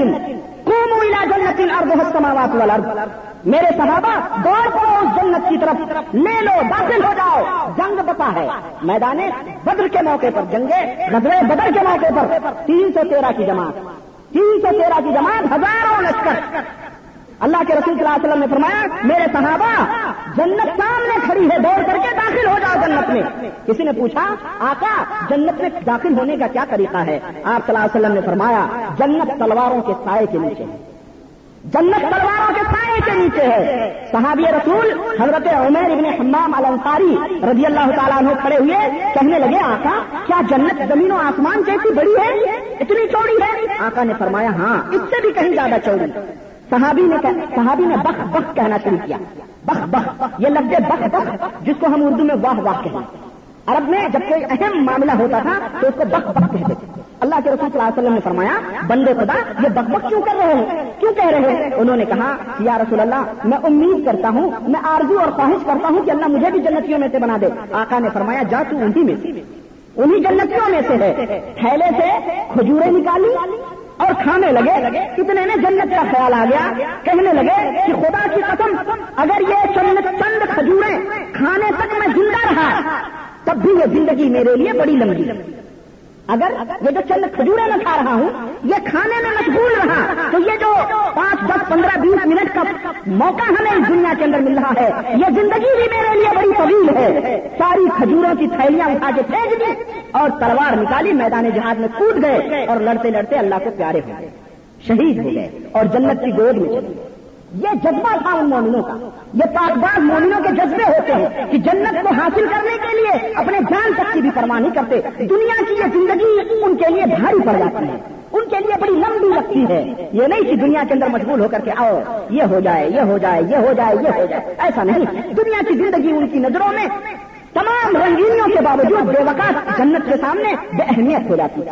اللہ کی راہ میں اپنی جان تک کو قربان کر دیتے مگر آج ہم سوچیں، ہم غور کریں کہ اللہ کی راہ میں ہم چند سکے بھی قربان کرنا گوارا نہیں کرتے۔ چند سکے اللہ کی راہ میں دینا گوارا نہیں کرتے۔ اور سکے تو پیسے ہیں، مال جا رہا ہے۔ بغیر مال کے، بغیر مال و دولت کے، بغیر کچھ دیے ہوئے اللہ تعالیٰ نے ہم سے چند منٹ چند منٹ مانگے کہ چند منٹ اپنے وقت میں سے چند منٹ کی قربانی چوبیس گھنٹے میں پانچ دفعہ دے دیا کرو۔ پانچ وقت، پانچ دفعہ چند منٹ کی قربانی اللہ رب العزت مانگ رہا ہے، لیکن ہم اس کے لیے بھی ہیلے کرتے ہیں، بہانے کرتے ہیں، نفس کی آسائش اور جسم کے آرام کے لیے ہم اپنے رب کے لیے یہ چند منٹ بھی ہم دینا گوارا نہیں کرتے۔ اللہ تعالیٰ نے فرمایا، دھوپ ہو، سردی ہو، گرمی ہو، ٹھنڈی ہو، اللہ کی، اللہ اللہ کے لیے نماز ادا کرو۔ نماز پڑھو ہم نماز بھی نہیں پڑھتے۔ جو ایمان کی علامت ہے۔ تو یہ ہم چند منٹ بھی اللہ کے لیے ہم نہیں گوارا کرتے اور دنیا کی رنگینیوں میں اس طرح کھو گئے ہیں کہ آخرت میں اللہ نے جو ہمارے لیے انتظام کر رکھا ہے، اس کا علم تک ہمیں نہیں۔ اس طرح ہم دنیا اللہ تعالیٰ نے قرآن کریم میں کتنا انتظام بیان فرمایا ہے، اس کا بھی ہمیں علم نہیں۔ اور قرآن سے ایسا رشتہ ہمارا ٹوٹا ہوا ہے کہ کوئی بات بتلاؤ۔ قرآن کا ترجمہ ہی صحیح، قرآن کا ترجمہ ان سے بتلاؤ تو کہتے ہیں کہ کیا یہ بات قرآن میں موجود ہے؟ اللہ کے بندے، قرآن میں اندر ہر چیز موجود ہے۔ یعنی انہیں تعجب ہوتا ہے کہ یہ تو قرآن، یہ تو قرآن کا انہیں تعجب ہوتا ہے کہ یہ بات قرآن میں موجود ہے۔ یہ تو قرآن کا حال ہے کہ قرآن نہ پڑھنے کی وجہ سے انہیں پتہ ہی نہیں ہے مسلمانوں کو کہ اس کے اندر اللہ رب العزت نے کیا کیا بیان کیا۔ اور یہ قرآن کا حال ہے جو تقریباً ہر گھر میں موجود ہوگا، الحمدللہ۔ ہر مسلمان کے گھر میں موجود ہوگا۔ اور حدیثوں کا جب قرآن کا یہ حال ہے تو حدیثوں کا حال کیا ہوگا؟ جو کہ بڑے بڑے مدارس کی الماریوں میں زینت بنے ہوئے۔ وہاں بیچارے طلبا کو یہ ہمارے علماء جو ہیں، بعض یہ ان کو وہ بھی نہیں پڑھا تو جب حدیثیں پڑھتے نہیں، حدیثوں کو پڑھاتے نہیں، تو جب کوئی مسئلہ بیان کرتا ہے، جب کوئی بات بیان کرتا ہے کہ بندے خدا یہ اللہ کے رسول کی حدیث ہاں؟ یہ بھی حدیث ہے، یہ بھی حدیث ہے۔ کہاں یہ لوگ نئے نہیں پاتے لاتے کہتے نئی نہیں بات اپنے عقل کو نہیں دوست دیتا، اپنی اپنی اپنی غلطیاں نہیں مانتا۔ کہتا ہے کہ یہ اپنی طرف سے بیان کرتے۔ یہ اپنی بیان۔ اب جب کوئی سوچیں کہ کیسے کیسے لوگ ہیں اور کس کس طرح سے باتیں کرتے ہیں اور یہ سب کیوں؟ اس لیے کہ ہمارا رشتہ قرآن سے ٹوٹ گیا ہے، اللہ کے رسول صلی اللہ علیہ وسلم کی احادیث سے ٹوٹ گیا ہے اور اور میں آپ کو بتاؤں کہ امت کا یہ حال زار دیکھ کر کے، اس حالت کو دیکھ کر کے اتنا افسوس ہوتا ہے خدا کی قسم، اتنا تعجب ہوتا ہے کہ پروردگار، ہم مسلمان ہیں، ہم اللہ رسول کا کلمہ پڑھنے والے ہیں، پھر یہ کیوں مختلف ٹولیوں میں لوگ بٹے ہوئے ہیں؟ کیا وجہ ہے؟ کیا سبب ہے کہ کوئی ادھر بھاگ رہا کوئی ادھر بھاگ رہا کوئی ادھر بھاگ رہا کوئی ادھر بھاگ رہا ان کو قرآن کی بات بتلاؤ تو سمجھ میں نہیں آتی۔ ان کو احادیث سمجھاؤ تو سمجھ میں نہیں آتی۔ ان کو وہ چند لال کتابیں جو ہیں کمپلیٹ وہی سمجھ میں آتی۔ اللہ انہیں سوچتے ہیں خدا کی قسم کبھی کبھی رونا آ جاتا ہے کہ پھر سوچتا ہوں، سوچتے ہیں کہ ان کی غلطی نہیں ہے، یہ بیچارے عوام ہیں۔ جب علماء انہیں حدیث نہیں معلوم ہے اور غلط غلط لوگوں کے اندر گمراہیاں پھیلاتے تو ٹائر کے اندر جو چیز کسی ڈبے میں بھری جائے گی، اگر ہوا بھری گئی ہے تو اس کو کھولو گے تو گیس نہیں نکلے گی، ہوا ہی نکلے گی۔ پبلک کو جو بتایا جائے گا، بیچارے وہی جانے گا عوام کو کیا پتا؟ لیکن آپ یہ نہ سوچو کہ سب انہیں کی غلطی ہماری بھی غلطی ہماری غلطی یہ ہے کہ ہم ہم سنتے ہیں اور سننے کے بعد میں ان باتوں کے اوپر بلا دیکھے اور بلا سمجھے ایمان لے آتے کہ جی، بس حضرت نے فرمایا ہے، یہ بات بس پتھر کی لکیر ہمارا یہ فرض ہے۔ ہاں، یہ ضروری ہے ہمارے اور آپ کے لیے کہ اس دھوکے باز دنیا میں، اس ساری زندگی کے اندر اپنی آخرت کو سنوارنے کے لیے ہم خود جد و جہد کریں۔ ہم خود کوشش کریں، اللہ کے دین کو خود سمجھیں اور ہماری دعوت یہی ہے کہ لوگوں، خود قرآن کو خود قرآن کو پڑھو اور ایک آیت پڑھو، ایک آیت پر ترجمے کے ساتھ پڑھو۔ ترجمہ پڑھو، اس کا حاصلت ہو اس کے حاصل کو مت دیکھو آپ۔ اگر آپ کو ڈر اور خوف ہے کہ آپ جو ہے، اس کے اندر گمراہ ہو سکتے ہیں، تو آپ ترجمہ پڑھو۔ خدا کی قسم، زندگی کے کچھ اوقات خاص طور سے اگر آپ بسترے کے اوپر سونے کے لیے جا رہے ہیں، وضو بنائیے، قرآن کریم لے کر کے کمرے میں بیٹھیے اور بیٹھ کر کے قرآن پڑھیے اور اس کا ترجمہ پڑھ لیجیے۔ اگر ایک ایک آیت، ایک ایک روپو ایک ایک سپا عادت ڈال لیا آپ نے، تو میں سمجھتا ہوں کہ چند دنوں میں پورا قرآن کا ترجمہ آپ پڑھ لیں اگر میں اس جمع غفیر میں جو یہاں بیٹھے ہوئے لوگ ہیں، اگر میں پوچھوں کہ کس نے پورے قرآن کا ترجمہ ختم کیا ہے پڑھ کر کے؟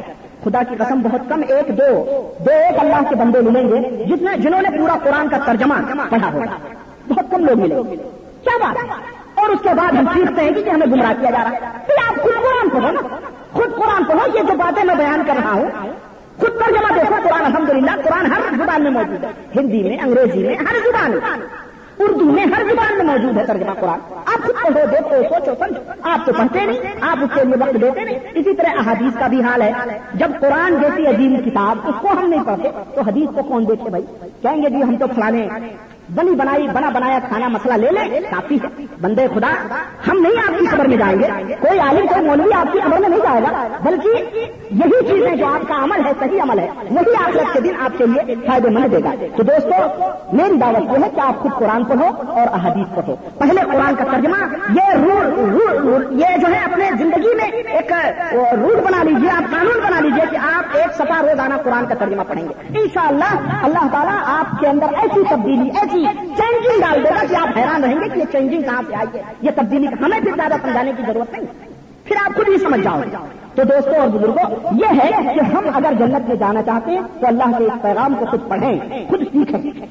اور دیکھیں کہ ایک دو آیت میں اور پڑھ کے اپنی بات کو ختم کروں گا اور بقیہ باتیں انشاءاللہ اللہ کے نبی کریم صلی اللہ علیہ وسلم کی احادیث کی روشنی میں جنت کے نظارے ہم آئندہ خطبوں میں کریں گے۔ اللہ تعالیٰ نے فرمایا، ان للمتقین مفادا حدائق واعنابا وكواعب وكأسا دهاقا لا يسمعون فيها لغوا ولا كذابا جزاء من ربك عطاء حسابا۔ سبحان اللہ سبحان اللہ کہ مومن ان للمتقین مفادا کامیابی اور مراد پرہیزگاروں کے لیے۔ کامیاب لوگ کون ہیں؟ جو پرہیزگار ہیں۔ اور اس جنت میں ہم نے پرہیزگاروں کے لیے کیا بنایا ہدایت کا وہ آنابا چہار دیواری میں گرے ہوئے، گرا، گرے ہوئے باغ دیں گے۔ ان کے لیے وہ آنابا اور اس کے اندر قسم قسم کے انگور ہوں گے۔ انگوروں کے باغ مختلف قسم کے میوے۔ وہ کوا ابا ترابا اور کوا ابا ترابا اور بالکل نوخیز کلیوں کی طرح لڑکیاں انہیں دی جائیں گی۔ کاب کہتے ہیں ابری ہوئی چیز کو، جو جیسے یہ کاب ہے پیر کا، یہ ہڈی تھوڑی سی، بالکل نوخیز لڑکیاں جو ہم عمر ہوں گی، انہیں عطا کی جائیں گی۔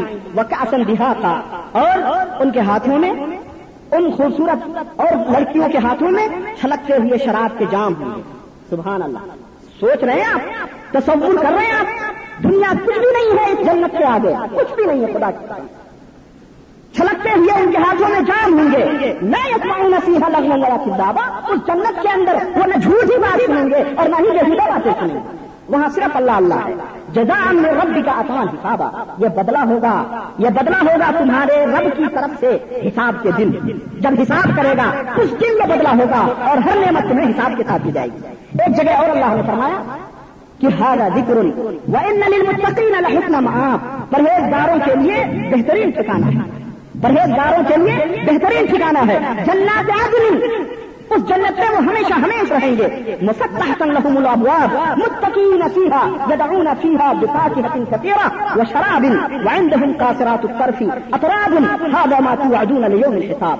اللہ رب العزت فرماتا ہے کہ ایسے باغ میں رہیں گے جن کے دروازے کھلے ہوئے ہوں گے ان کے لیے. ان کے لیے ان کے دروازے کھلے ہوئے ہوں گے. اس کے اندر وہ گاؤں پکی اور تیگ لگا کر کے بیٹھے ہوئے ہوں گے. یہ دعون دفاع کی حسن بے شمار پھل پلک کریں گے. یہ پھل لاؤ، یہ پھل لاؤ، یہ لاؤ میوے لاؤ، انگور لاؤ سیب لاؤ یہ لاؤ ہم تو گنا بھی نہیں سکتے جو وہاں ہوں گے۔ اللہ رب العزت فرماتا ہے ٹیک لگا کے شہنشاہوں کی طرح بیٹھ کر کے طلب کریں گے، یہ لاؤ یہ لاؤ یہ لاؤ۔ مہمان ہے نا؟ مہمان ہے اللہ سے مانگیں گے۔ وہ شراب اور وہاں شراب کے پیالے ہوں گے جو انہیں پیے، پینے کے لیے دیے جائیں گے۔ اور کیا ہے؟ وہ ہوں کا سرات اور ان کے لیے ایسی ایسی ایسی شرمیلی عورتیں ہوں گی۔ ایسی شرمیلی عورتیں ہوں گی جو جو اپنے شوہر کے علاوہ کسی کو دیکھنا گوارا ہی نہیں کریں گے۔ اللہ کے رسول صلی اللہ علیہ وسلم فرماتے وہ آ کے بغل میں بیٹھے گی، کہے گی کہ مجھے مجھے تم سے جتنی محبت ہے، اس جنت میں رہنے والے کسی سے بھی اتنی محبت اگر کوئی بیوی کسی شوہر سے ایسا کہے، تو کچھ کتنا خوش قسمت شوہر ہے ہاں؟ انہوں نے کسی کو دیکھ، وہ دیکھیں گے نہیں تمہارے علاوہ کسی کو۔ اطراب جو بالکل نوخیز ہوں گی، ہم عمر ہوں گی ہاں جا ماتو آجو نہ یوم پرور فرماتا ہے، یہ وہ نعمتیں ہیں جو تم سے ہم یوم الحساب کا جو ہم نے وعدہ کیا ہے کہ مرنے کے بعد جب ہمارے پاس آؤ گے اچھا مالک تو ہم یہ تمہیں دیں گے۔ ان مال کے ساتھ یہ ہر روز نہ دیں گے۔ اور ایسی روزیاں ہیں جو کبھی ختم ہونے والی نہیں۔ کبھی بھی ختم نہیں دوستو، یہ جنت کا ذکر ہے، کتنا کروں؟ آیات بھری پڑی ہے اور انشاءاللہ میں بیان کروں گا آئندہ خطبے میں۔ تو عرض کرنے کا مطلب یہ ہے کہ اللہ سے ہم اور آپ دعا کریں۔ کہ اللہ تعالیٰ ہم تمام مسلمانوں کو، ہم تمام یہاں حاضرین کو اور جو غائب ہیں، ان سب کو اللہ رب العزت کروٹ کروٹ جنت الفردوس اللہ تعالیٰ ہمیں ان باغات اور ان پاک باغ عورتوں کو ہمارے لیے، ہماری مہمان نوازی کے لیے ہمیں عطا فرمائے۔ آمين يا رب العالمين وما علينا إلا البلاغ. بارك الله لنا ولكم في القرآن العظيم ونفعنا وإياكم بالآيات والذكر الحكيم إنه تعالى جواد كريم ملك بر رحيم الحمد لله نحمده ونستعينه ونستغفره ونؤمن به ونتوكل عليه ونعوذ بالله من شرور انفسنا ومن سيئات اعمالنا من يهده الله فلا مضل له ومن يضلله فلا هادي له. ونشهد ان لا اله الا الله ونشهد ان محمدا عبده ورسوله. اما بعد فان خير الحديث كتاب الله وخير الهدي هدي محمد صلى الله عليه وسلم وشر الامور محدثاتها وكل محدثه بدعه وكل بدعه ضلاله وكل ضلاله في النار. قال الله تبارك وتعالى في القران المجيد بسم الله الرحمن الرحيم. ان الله وملائكته يصلون على النبي. يا أيها الذين آمنوا صلوا عليه وسلموا تسليما. اللهم صل على محمد وعلى آل محمد كما صليت على إبراهيم وعلى آل إبراهيم إنك حميد مجيد. اللهم بارك على محمد وعلى آل محمد كما باركت على إبراهيم وعلى آل إبراهيم إنك حميد مجيد. عباد الله، رحمكم الله. إن الله يأمر بالعدل والإحسان وإيتاء ذي القربى وينهى عن الفحشاء والمنكر والبغي يعظكم لعلكم تذكرون. ولذكر الله تعالى أعلى وأولى وعز وجل وأتم وعظمكم أكبر